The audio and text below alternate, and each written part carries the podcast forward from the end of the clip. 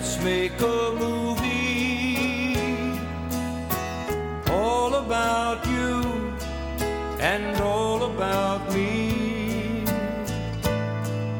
The story of our lives,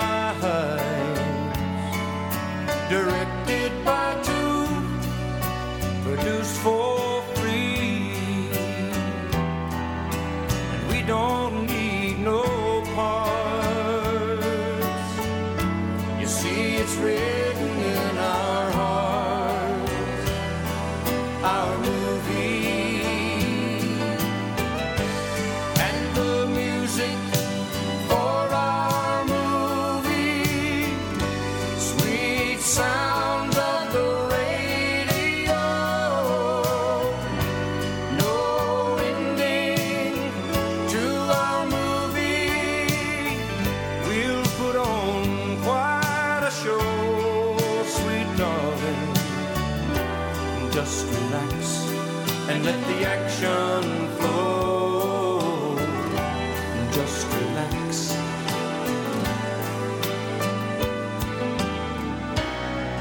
My life was a movie. I've been searching for you through scene after scene. I've been searching all my life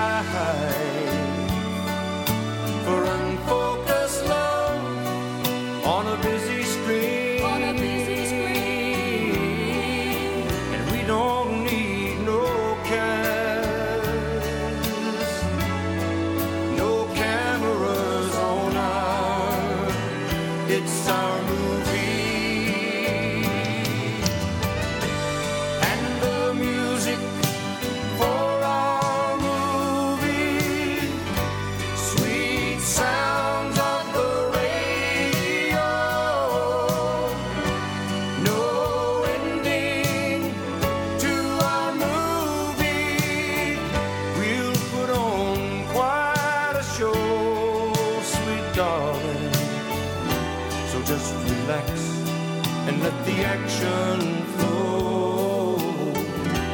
Just relax and let the action flow.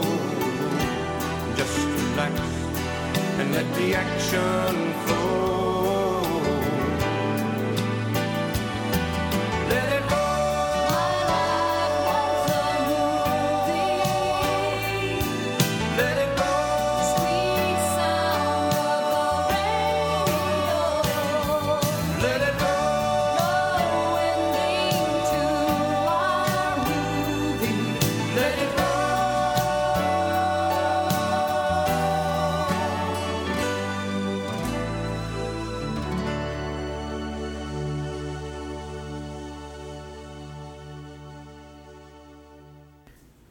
This is episode 366, and that song is, um, I find, very moving and very powerful. It's entitled Our Movie, and it was written by Jimmy Webb and uh, performed by Glen Campbell. And I find as I study the songs over the uh, years that uh, Glen Campbell's embodiments of uh, Jimmy Webb's heart and soul in the in the uh, songs is. Almost transcendent in many versions, and this is one of them. The song, I think, came out in 1988 as performed by Campbell, but it was originally, I think, sung by Jimmy Webb, who wrote it in like 1980 or 82. This cast is number 366 and is entitled Our Movie. And um, I do want to say that it's dedicated to David Babikow. Isn't that funny? My phone always rings in the middle of these casts. That is a spam call, but it's real. I don't mind it ringing because it tells you that I'm in real time. This is not artificial intelligence. But the cast is dedicated to David Babikow and his wonderful late wife, and also to Joey Goodall and his very much not late wife, Jerry Ann, whom I adore. And uh, their um, understanding of what the cast is all about. They've understood it right from the very beginning, and they not only understand the deeper elements of it that I'm trying to communicate, which are essentially religious Christian ones, but they also get the phosphorus note. They understand, as I hope you do, that um, you find yourself in the music you like you, you, you, you the, to music to which you respond. I call this phosphorus. Remember, I say there are moments in your life, and everyone has these moments to greater or lesser extent when um, you were sort of um, open. You were open to something, something um, uh, you were in despair, you were in trouble, you were uh, uh, circumstances in your in your life or in your character and your experience had brought you to a place where you were really what next? What, who am I? What am I supposed to do? I can't stand this for one other second. And the openness, call it vulnerability, an open window, uh, opened your heart. And at that moment, something happened. It may have been a teacher who really cared for you. It may very well have been a man or a woman who loved you, especially at the moment of need and. Um, abject aloneness and desolation. It may have been a moment with God directly, which often happens, uh, and it ultimately does happen to all who come into the kingdom. But it um, it may have been uh, just a reaching out that occurred, and you've never forgotten. That was the song that was playing in the background when this terrible thing happened. I was. Um, in my first car, my Volkswagen car, in the uh, late spring of uh, 1968, and I was going to visit someone whom uh, who I set great store on at the time in my little car, and it was raining. It was in Delaware, not very far from where President Biden spends time, and um, it was raining, and the car I went too fast, and the car spun around about four times in the middle of a major highway on a busy morning, rainy but busy, and it went into the ditch. The car, my car with me driving it, went right into a ditch in the in the uh, center of uh, dividing the highway uh, with grass all around, and the song uh, "Next Plane to London" was playing. I'm not even sure I remember the name of the group paging um, Ray Ortlund at this point. Next train to London, plane leaving on runway number nine. I mean, that's all I remember. I remember the song, not the accident. Um, but uh, on a more exalted level, you remember the music. Uh, there's a ridiculous song by Seals and Crofts, in my opinion, although wholly to me, called Hummingbird, spring of 1973. Hummingbird by Seals and Crofts. And um, because I was getting to know Mary um, in a romantic sense at that point, that song is phosphorus. It's not the song, but it's what the song brings back about me and her and our movie. And um, so I've dedicated the cast. I've talked about life as a movie, and the song is profound because we create a kind of a movie. And I want to just say three little things about this. Uh, it's a short cast, but it's on my heart.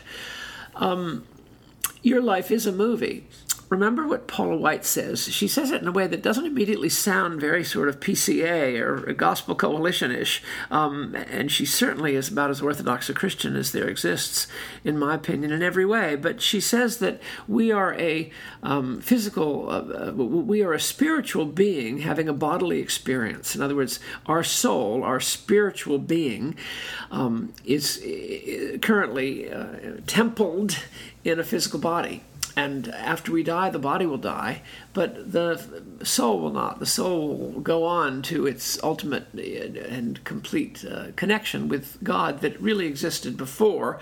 There's a lot to be said about that. Don't worry about the uh, nuance, please. No need for nuance. Let's just remember we are having a bodily experience, although we are spiritual souls.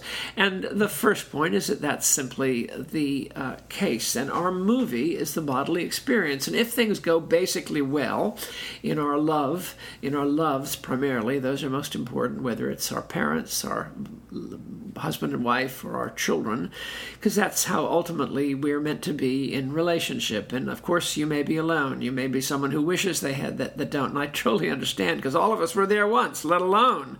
Why is God doing it? I don't know. But I do know this that your need and your delight and your wish to not be alone is the is the beginning of the phosphorus and a prayer coupled with an honest evaluation of where you really are and your heartbreak and your heartache almost always opens a door to relationship in the phosphorus and you'll be listening to some song it'll be by Grandmaster Flash. I mean, it'll be it'll be Heart, you know, or it'll be Tina Louise. Uh, it'll, it'll be you name it. It'll be somebody strange, um, and uh, but the song will be the uh, phosphorus of your movie and the soundtrack that Glen Campbell talked about in Jimmy Webb's song. And so you you um, where the uh, this is the movie is the um, bodily experience, and hopefully it'll ultimately end up well, no matter what the physical contours of it or the contextual developments of it. It will be a movie that you're basically glad you directed and, and produced and directed. It'll ultimately be something that will be meaningful to you and uh, satisfying, and you'll die resolved. You may not, by the way. You probably will, who's listening, but I meet a lot of people who are extremely unresolved about uh, their movie uh, and Unforgiven. And the uh, this is uh, I just wanted a second point was just the sort of P.S. that this is what people talk about when people in centering prayer and Thomas Keating's school of thought, which I think is very contributory to uh, a way of understanding life, is that there's a true self and a false self, and the true self is really the soul that's inside the false self. And when we die, the true self goes to God. Uh, and the false self uh, hides under the bed, like in the very troubling but absolutely riveting and I believe accurate ending to Aldous Huxley's late novel, The Genius and the Goddess, where a really diabolical, dreadful man who's um, a Nobel Prize winner uh, dies, and he his uh, his false self, you might say, ends up under his wife's bed, uh, not seen, obviously dead and unseen, like a ghost, and uh, under the bed of her his wife whom he loved so terribly and so uh, selfishly. And uh, when she marries the man she really loves uh, later on there he is a ghost having to live through that horrible repetition of seeing what he did wrong and uh, uh, so there are two selves. You you have a false self, and you're full of problems and scars, pains and stains, and then you have the true self. And I won't get too specific about it. But the third thing I was going to say, the first is that you've you started this movie when you were born, and it will end when you die. Now there's a lot to be said about that, and maybe there's some sense in which you can have some kind of slight returning impact. It certainly happened to me in relationship to a to an old friend on the 18th of January of this year, where someone who had just died came to me and uh, visited me very um, concretely and uh, memorably, and uh, after the death or in the moment of the death, and I realized that maybe there is some intercourse possible. Minor league, or at least in this case, very powerful, but maybe not after that. And my friend Lloyd appeared to me once in the chapel of All Saints Episcopal Church, very soon after he died he appeared to me absolutely as I'm saying this uh, in the chapel of All Saints Episcopal Church, Winter Park, Florida. Now, back to this. Uh, so, you saw the distinction between the true and the false self, and you understood that your life is a movie. And let's uh, remember that. It, the movie can have a change, a, a, new development can happen, like in a Trollope book. Mary's current favorite author. I love Trollope too, but Mary's the one who's direct, directly involved in Anthony Trollope right now. And uh, suddenly somebody enters your life who you didn't expect. And it's uh, an answer to prayer. This happens more in Dickens than in Trollope, but it uh, happens with me, and it's happened to you. And you want it to happen, and don't stop praying. Don't stop believing. Now, the um, final thing I wanted to say, but yes, we do have this movie. I mean, the movie may have some scenes in it that you'd like to cut. You know, there may be a, a shower scene like in Psycho, or a a, a long, boring uh, conversation that breaks up the momentum of the movie as the first 40 minutes. Sometimes I say to people, skip the first 20 minutes of the movie to get to the end. Or like with Manon of the Spring, which I love with Yves Montand. Wasn't it the early, early, early 90s? Um, and I say to people, just um, skip Jean de Florette, the first Florette, the first movie, and go to the second movie and just watch the last 45 minutes. But that's not exactly right. I mean, they didn't, they didn't make it that way. So you, you might you might be there sort of wishing that your whole life was the last 30 minutes of Manon of the Dupont of the Spring, um, which is in French just exactly the right double meaning there. It's a very powerful redemptive movie at the very last minute. Or you could um, be carrying your life to God, the uh, false self, the movie with 30 minutes of um, opprobrious dialogue or complete um, tangents that have nothing to do with the core theme of the movie, which is your love, your belovedness, your loving, your belovedness first that created love from outside to, to others. You were loved first, then you loved, and finally you united with God.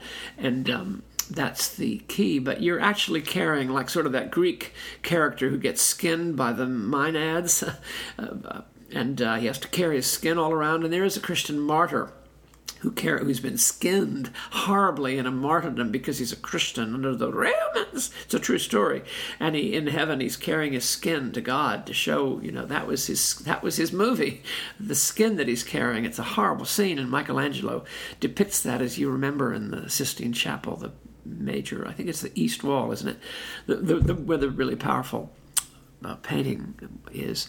And um, so you're sort of dying. You're carrying. Your, you, have been redeemed, and uh, you, you, have had a good movie, but the um, and you're united with God, the soul. But you're carrying this uh, skin, the the movie that may not have been as that you wish it were Jacques Demy, but actually it's um, you know a really. Bad day with John Altman or something like that. That's not a good example, but you know what I'm saying. And um, uh, this is where the Christian gospel comes in with such power because you are loved. You are, in fact, forgiven. The skin is laid aside, put on an altar, anointed, covered over with uh, what smelling salts. It's it's uh, purified and redeemed, and uh, the robe. You know what is it? The white robe that have been washed in blood. How can it be white and yet washed in blood? Well, that's sort of what we're talking about. Uh, it's the revelation robe of the saint praising God. He's his his his robe, uh, his movie has been purified, and even that can go now, and he can truly praise God with his true self. Well, that's all I wanted to say, and we end the um, cast with a. Uh, uh, excerpt of one of my favorite singers. I'm very much into, we both are, um, Olivia Newton John right now, but partly because uh, for some reason Michael Beck has come into one's mind again because of Xanadu. And uh, we love Michael Beck. We love him still. And he's just such a special part of our ministry in the early days at Grace Church in New York. And so this is to you, Michael. But um, remember that uh, in Xanadu, Olivia Newton-John sang magic. So your your movie is also magic because it's guided by God, even in the bad parts and the scenes your the mental illness, even in the terrible wrong turns and meeting the wrong guy or the wrong gal and uh, falling far, far off the original plan, deviating tangentially. Uh, it's still magic ultimately in the redeeming hands of God, and so that's why I play this little brief uh, interlude from Olivia Newton John in the movie Xanadu from 1980. Love you so much.